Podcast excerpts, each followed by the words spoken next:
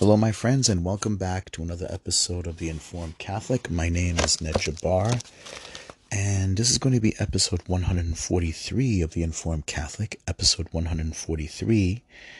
So, um, if you like what I do and you think I'm doing a good job, please subscribe and share. It'll be a great help.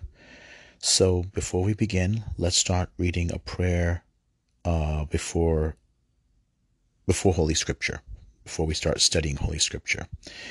Come, Holy Spirit, fill the hearts of your faithful, and enkindle in them the fire of your love. Send forth your Spirit, and they shall be created, and you shall renew the face of the earth. Let us pray. O God, you instructed the hearts of thy faithful by the light of the Holy Spirit. Grant us by the same Spirit to have right judgment in all things, and ever rejoice in his consolation. We ask this through Christ our, our Lord. Amen. In the name of the Father, Son, and Holy Spirit. Holy Mary, Queen of the Rosary, pray for us. And Saint Joseph, guardian of the Holy Family and guardian of the Church, pray for us. Saint Jerome, pray for us. Saint Thomas Aquinas, pray for us. And Saint Peter the Apostle, pray for us. And Saint Mark the Evangelist, pray for us. In the name of the Father, Son, and Holy Spirit. Amen. All right, so um, I started an introduction to um, studying the scriptures. And I started with a little bit of what the tools that the Catechism gives us. And um, I'm not going to go through all of them, but I'll go through a, a quick recap. We have one we have to pay attention to is the unity of all scripture. We have to remember that there is a coherence, a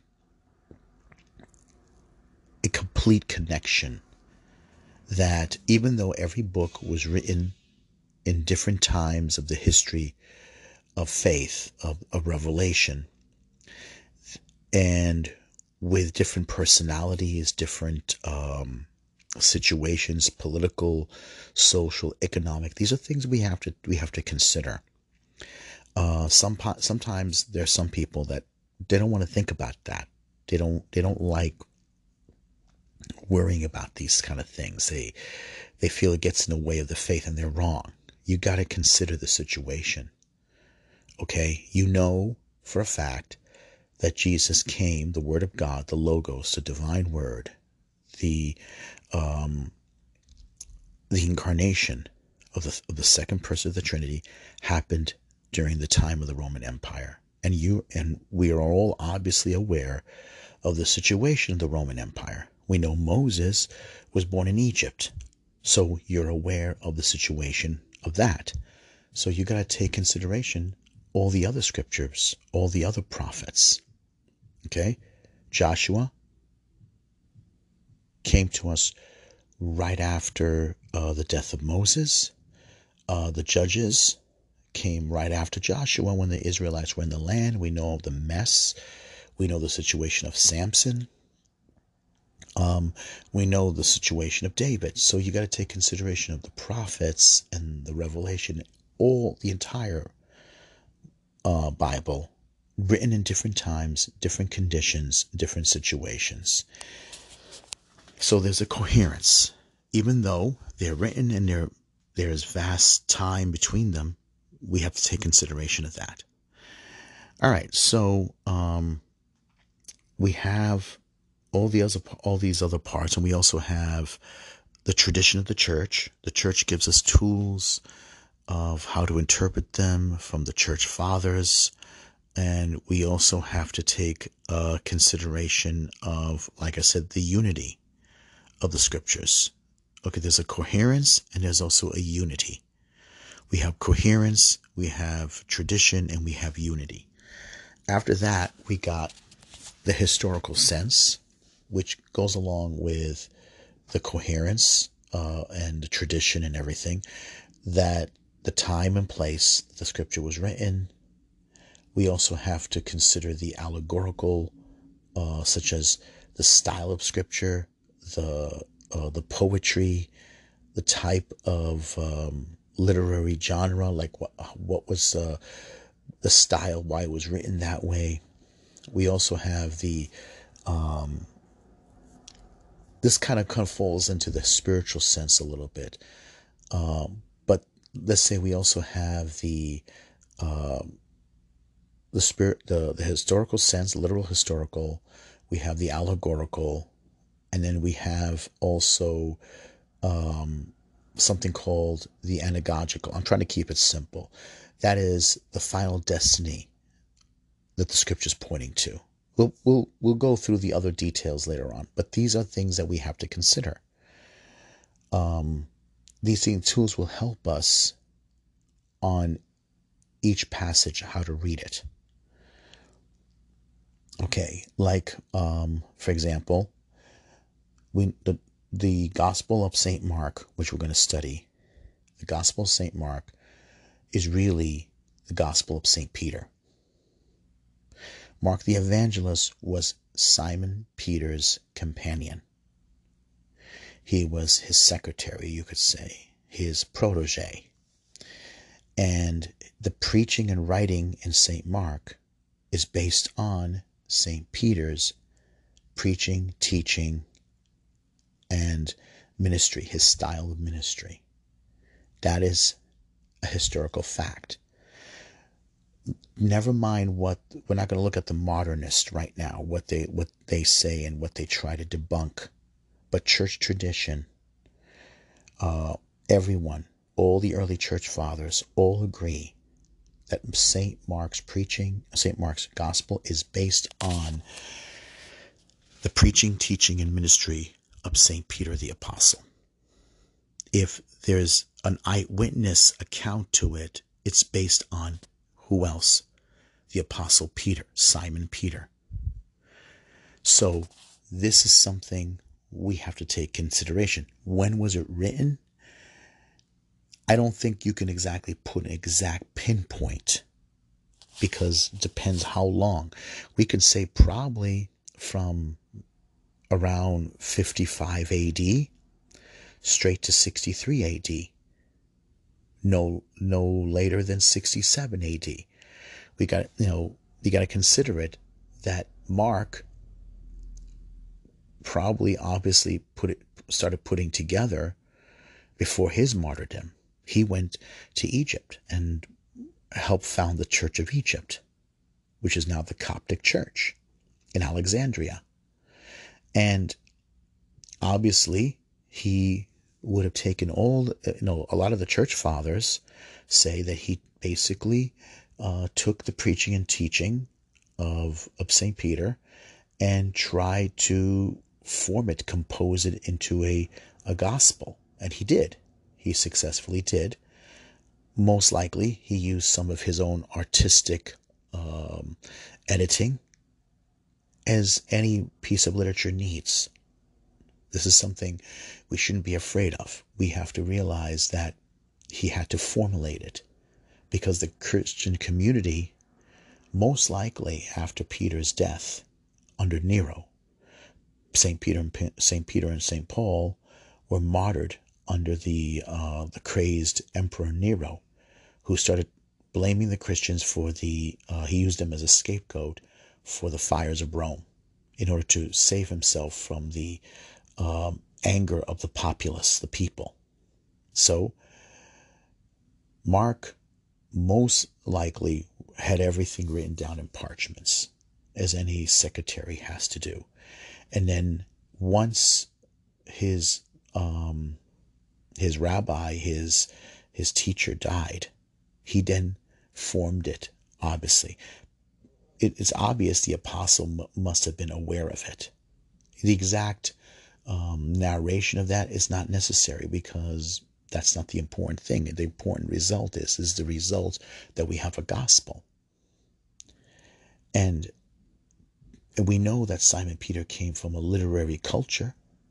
Not that uh, people were literate widely, but reading and writing, obviously studying the prophets was something important.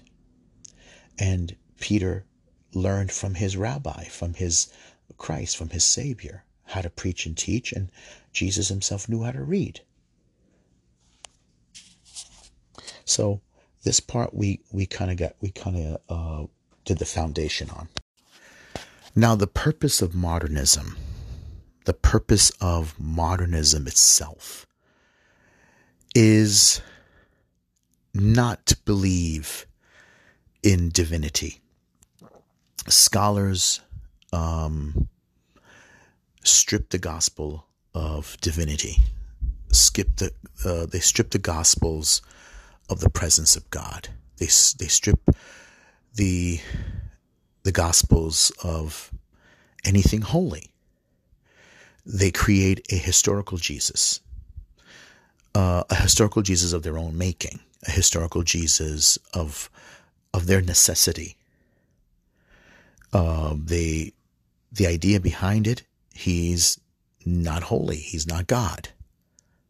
Pretty much an Arian Jesus, a human Jesus, uh, you know, the product of Arius the heretic. But it's a neo form of Arianism, and it's one. Let's put let's put it this way: scholars are out to make a name for themselves. All right, let's just let's just go in there. They'll they'll say the most outlandish and craziest and most um, uh, out there uh, theory. It'll get the it'll get the the uh, the attraction of the media. It'll get the attraction of the mainstream news, New York Times, everything, and they'll do um, a documentary, uh, a historical analysis, and stuff like that. You'll see them on the History Channel far more than you'll see people who are real believers, and they're the sane ones. They're the obviously sane ones because, and that's, and I want to say this, it's probably the fault of us believers because sometimes um, you know, we don't uh, we don't approach um, we don't preach the way we're supposed to preach, and we sometimes forget that the media is just out to create ratings. But here's an interesting thing: you can f- the you can flood the market as much as possible with a lot of crazy scholarly historical theories, Mark is going to get bored. You know what they're more interested in? They want to see the Christian out there. And the scholar, the scholar, the atheistic scholar, is dependent on the faith of the Christian. All right?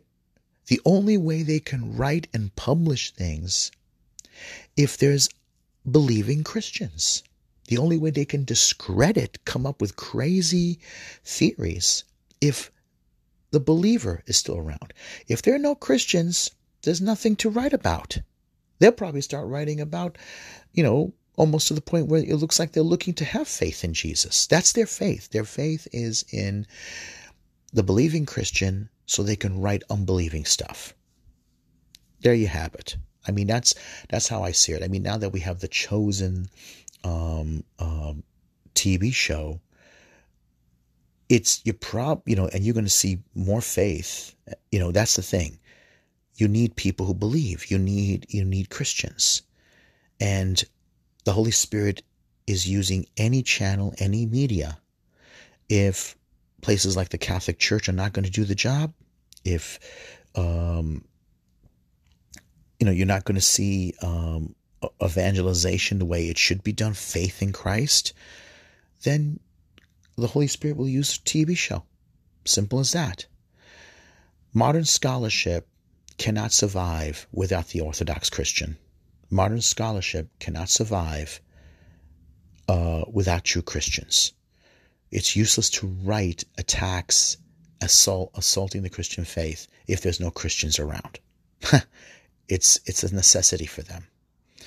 All right, let's move on to study the gospel. In the name of the Father, Son, and Holy Spirit, a reading from the Holy Gospel according to St. Mark, chapter 1, verse 1 to verse 8. The beginning of the gospel of Jesus Christ, the Son of God. As it is written in Isaiah the prophet, Behold, I send my messenger before your face, who shall prepare your way. The voice of one crying in the wilderness, Prepare the way of the Lord, make his path straight. John the Baptist appeared in the wilderness, preaching a baptism of repentance for the forgiveness of sins, and there went out to him all the country of Judea and all the people of Jerusalem, and they were baptized by him in the river Jordan, confessing their sins. Now John was clothed with camel's hair and had a leather belt around his waist, and ate locusts and wild honey. He preached, saying, After me comes he who is mightier than I, the thong of whose sandals I am not worthy to stoop down and untie. I have baptized you with the water, but he will baptize you with the Holy Spirit. In the name of the Father, Son, and Holy Spirit. Okay, so uh, let me read it one more time. The beginning of the gospel of Jesus Christ, the Son of God, as it is written in Isaiah the prophet Behold, I send my messenger before your face, who shall prepare your way. The voice of one crying in the wilderness, Prepare the way of the Lord, make his path straight. John the Baptist appeared in the wilderness, preaching a baptism of repentance for the forgiveness of sins. And there went out to him all the country of Judea and all the people of Jerusalem. And they were baptized by him in the river Jordan, confessing their sins. Now John was clothed with camel's hair and had a leather belt around his waist, and ate locusts and wild honey. And he preached, saying, After me comes he who is mightier than I, the thong of whose sandals I am not worthy to stoop down and untie. I have baptized you with water, but he will baptize you with the Holy Spirit. The word of the Lord, thanks be to God. Okay, so this is where we're going to start to break up um, the verses here, uh, the words. The first one we're going to focus on is Mark chapter 1, verse 1. The beginning of the gospel of Jesus Christ, the Son of God. We're going to focus on the beginning. Now, think to yourself, what does it call your mind back to? Beginning. Obviously, uh, if you th- um, familiar with the Gospels, it should call your mind back to the start of Genesis. In the beginning, God created the heavens and the earth. And that's exactly what it should call your mind back to. Any first century Jewish person, either a Jew in Judea, right, or a Hellenistic Jew living in Alexandria or even in the Greek lands or even in Rome, right? Is going is their mind is going to go back to the first book of Moses, Genesis, what we call Genesis. And that's exactly what it's supposed to do. Uh, remember, it is based on uh, St. Peter's preaching, teaching method his ministry. But it's also my own personal view, possibly based on the apostolic teaching of the apostles. Our mind should go also go back to the Gospel of St. John, which most likely at the time was being written. But let's remember how St. John's Gospel begins. In the beginning was the Word, and the Word was with God, and the Word was God. Gospel of John, chapter 1, verse 1. And that's exactly, it, it matches it because there seems to be a foundation to how they saw Jesus.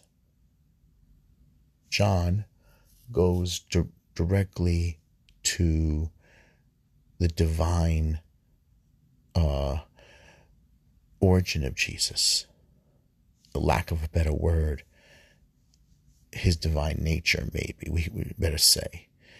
He's the Word. He associates him. He kind of he took Jesus' place as the second person and associated him with the Greek Alpha, the beginning, but also associated him more directly with the Logos, the Word. The Greeks believed the Word was divine, and that was just perfect. And that the Word was the cause of the existence of all things that gives shape, meaning, form, substance to all things, to all creation. And this was perfect. It was perf- perfect for the Jewish religious thought, and he was able to mold Greek philosophical thought. And as you can see, Mark, uh, basing his writing on St. Peter's, was doing the same thing. The beginning, the, the gospel of Jesus Christ, the Son of God. He starts off with the beginning and he ends he ends it with a divine person. He gives the name to a divine person, Jesus, a title to the divine person, Christ, Christos, Messiah, right? And he gives also a mission to the divine person. He even puts the mission right before the name of the divine person. Gospel, the good news. Perfect when you look at it. Now, the gospel, gospel is a word that's not just found in Greek writing or non religious writing, it's actually found in the Greek version, uh, the Septuagint of the Old Testament. We find it mainly also in Isaiah. Good news, good tidings. And this is something that was common in the Mediterranean world. When a king is uh, going to make his presence known, or a new king, or something wonderful happened related to the superpowers of the world, they would send a herald. Good news, good news. Uh, a prince is born. Good news. Uh, victory. We won. The king, our king won. Uh, you'll find it among the Greeks, especially in the book of uh, the Odyssey. Um, I came across uh, some footnotes that related to that uh, of Odysseus's return home. Good news. He, you know, the Odysseus is alive. He was a king, and good news. He came back home from um, Troy. Now, with the Caesars, of course, good news. Caesar rules. Good news.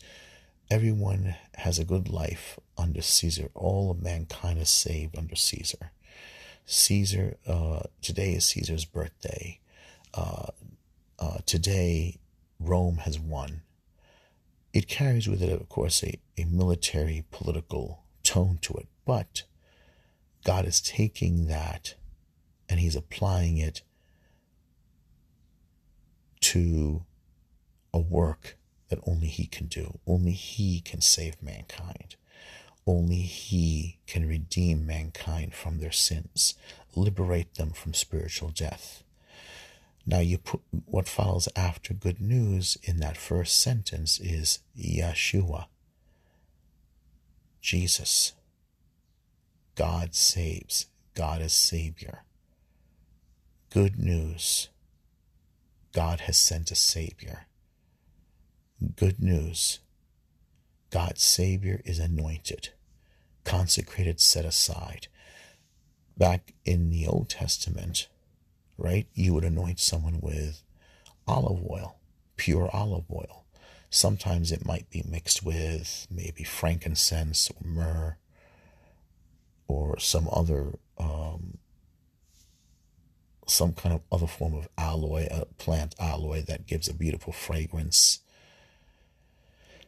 And it this, of course, would set the person aside.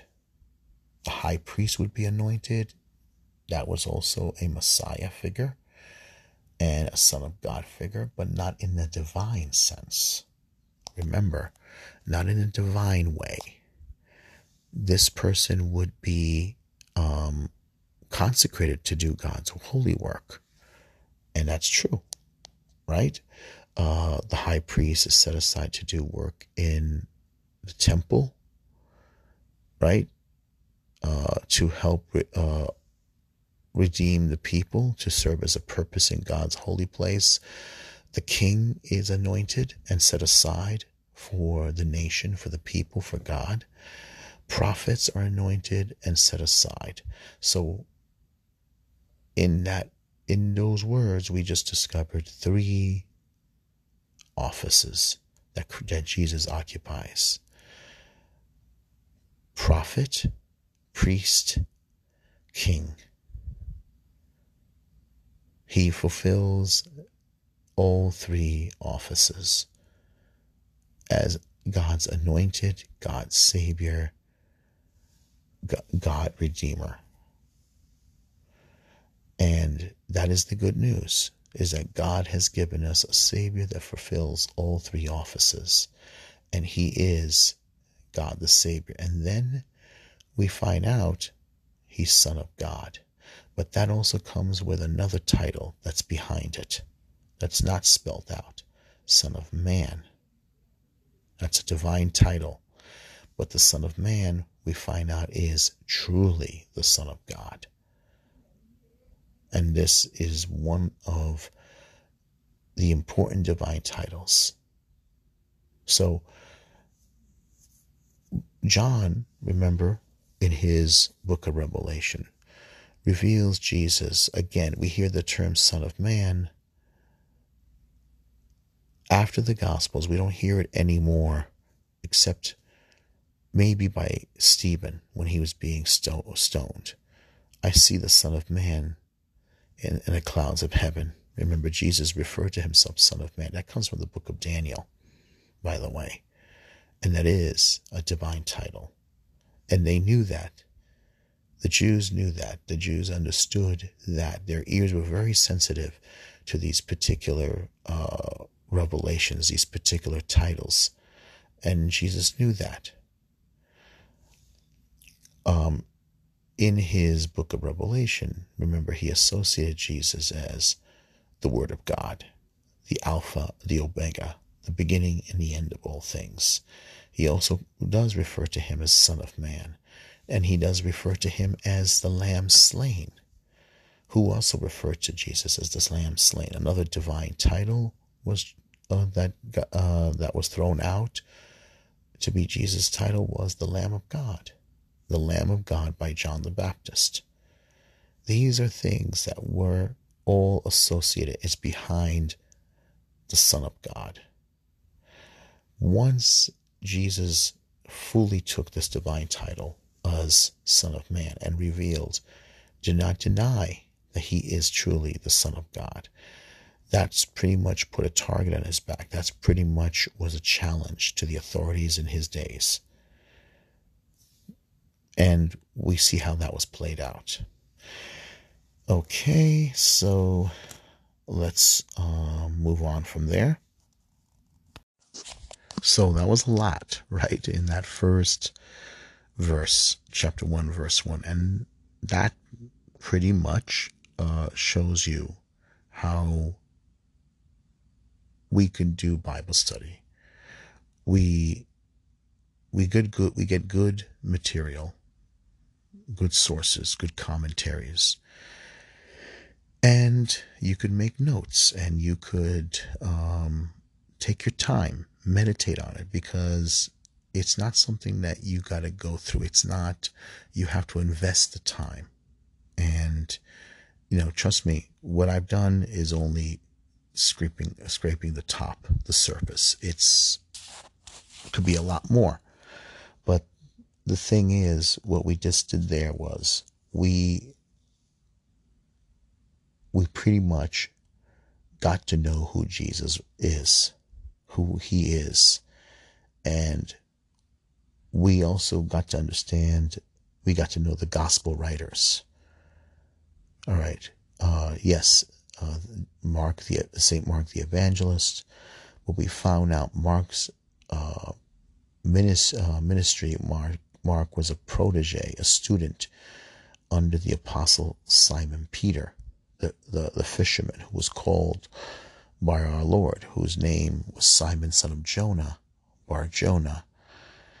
And the name also, uh, Jonah, uh, can also mean son of the spirit or son of the dove. Okay, and that that right there shows us uh, names have meanings in ancient Israel, the culture. Um, now, we figured out that it's based on the divinity of the person of Jesus. Okay, in the beginning, the, okay, the beginning, the gospel, and the gospel, good tidings, good news, good news. God has sent us, uh, God the Savior. God has sent God the Savior. And it, you know, obviously that's what Yeshua means. And then we go to Messiah. Messiah, the Hebrew, uh, which is anointed. You see in the book, uh, in the book of Psalms, chapter one, verse one. I mean, uh, verse uh, chapter two, actually. God's promise to his anointed. Psalm 2. Why do the nations conspire and the people plot in vain? The kings of the earth set themselves, and the rulers take counsel together against the Lord and his anointed, saying, Let us burst their bonds asunder and cast their cords from us. He who sits in the heavens laughs. The Lord has has them in derision. Then he will speak to them in his wrath and terrify them in his fury, saying, I have set my king on Zion, my holy mountain. I will take, I will tell of, of the decree of the Lord. He said to me, You are my son. Today I have begotten you. Ask of me, and I will make the nations your heritage, and the ends of the earth your possession. You shall break them with a rod of iron and dash them in pieces like a potter's vessel. Now therefore, O kings, be wise, be warned, O rulers of the earth. Serve the Lord with fear, with trembling rejoice, lest he be angry and you perish in, in the way, for his wrath is quickly kindled. Blessed are all who take refuge in him. So you can see how certain passages in scripture pretty much almost spell out who God's anointed is. God's anointed is also God's son. Now, that is literal now. We know that is Jesus. But before in the past, anyone who's anointed is considered God's son a king or a priest. Usually, this time, of the time of David, it's referred to pretty much anyone of the line of David.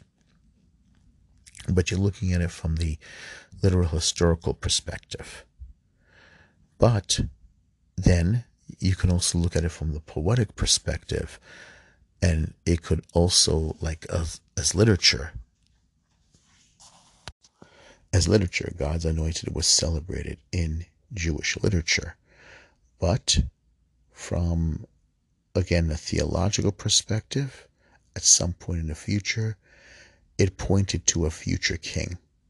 After the, de- the destruction of the temple, after the destruction of the Davidic line, the people were expecting one day God will restore the line of David, restore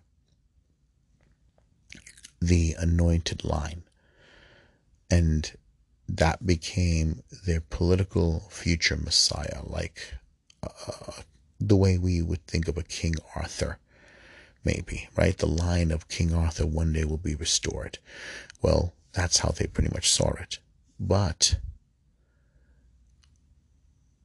when the prophets uh, come along, the prophets, of course, they keep they keep up the dream, the hope in the historical minds of the of the Jews back then that they would one day Israel and the glory of Judea will be restored. And well, the prophecy and revelations would say something different also about the Messiah.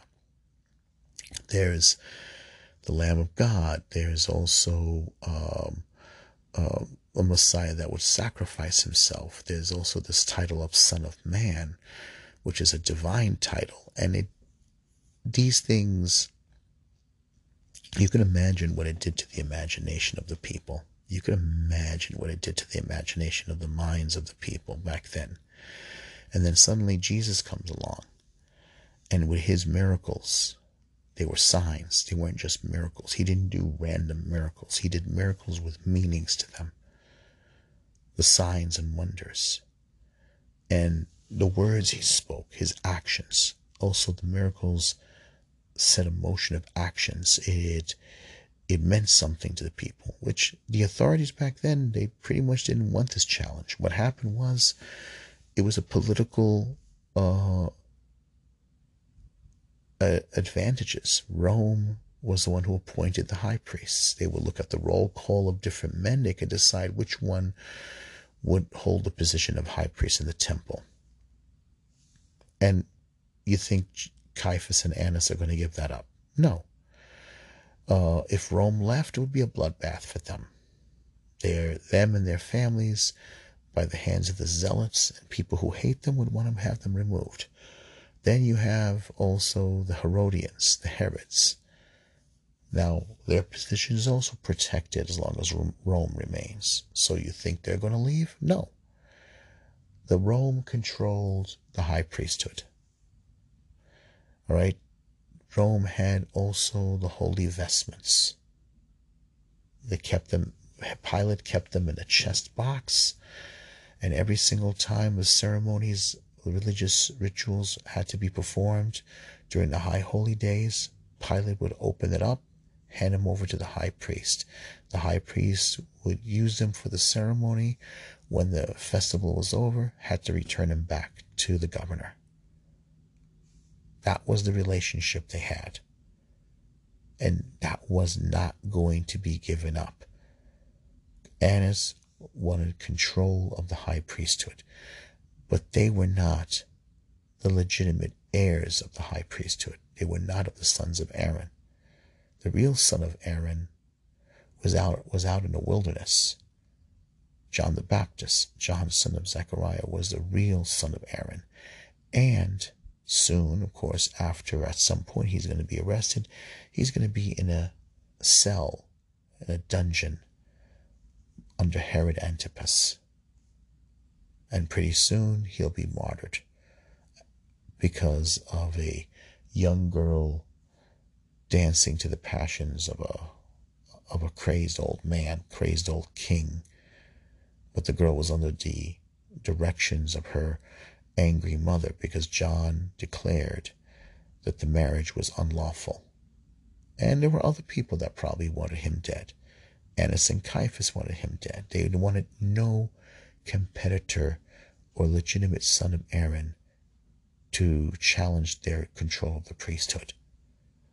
So, there's a, like I said, this is how you go through how you do a Bible study. You figure out what you're reading, and then you begin to be able to to read between the lines, to see how the verses come together, to see the coherence, and it begins. You begin to see a picture, a pattern, or a bigger uh, emergence of it because we're so far removed from these from these from these uh, literature from centuries. It becomes difficult. We we as modern day christians we we form our own image. And that's not good. We have to try to get as close as possible to understanding these people and the times that they lived in and it could help us get closer to Jesus, to get closer to Jesus Christ. All right, um, we're going to end it here. Okay. And uh, Okay, hold on. Yes.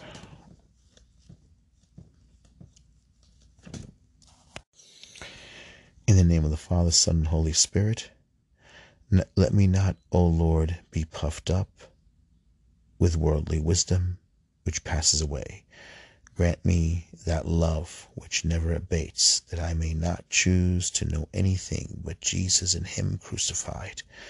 I pray you, loving Jesus, that as you have graciously given me to drink in with delight the words of your knowledge, so you would mercifully grant me to attain one day to you, the fountain of all wisdom, and to appear forever before your face. Amen. In the name of the Father, Son, and Holy Spirit. Amen. Okay, God bless.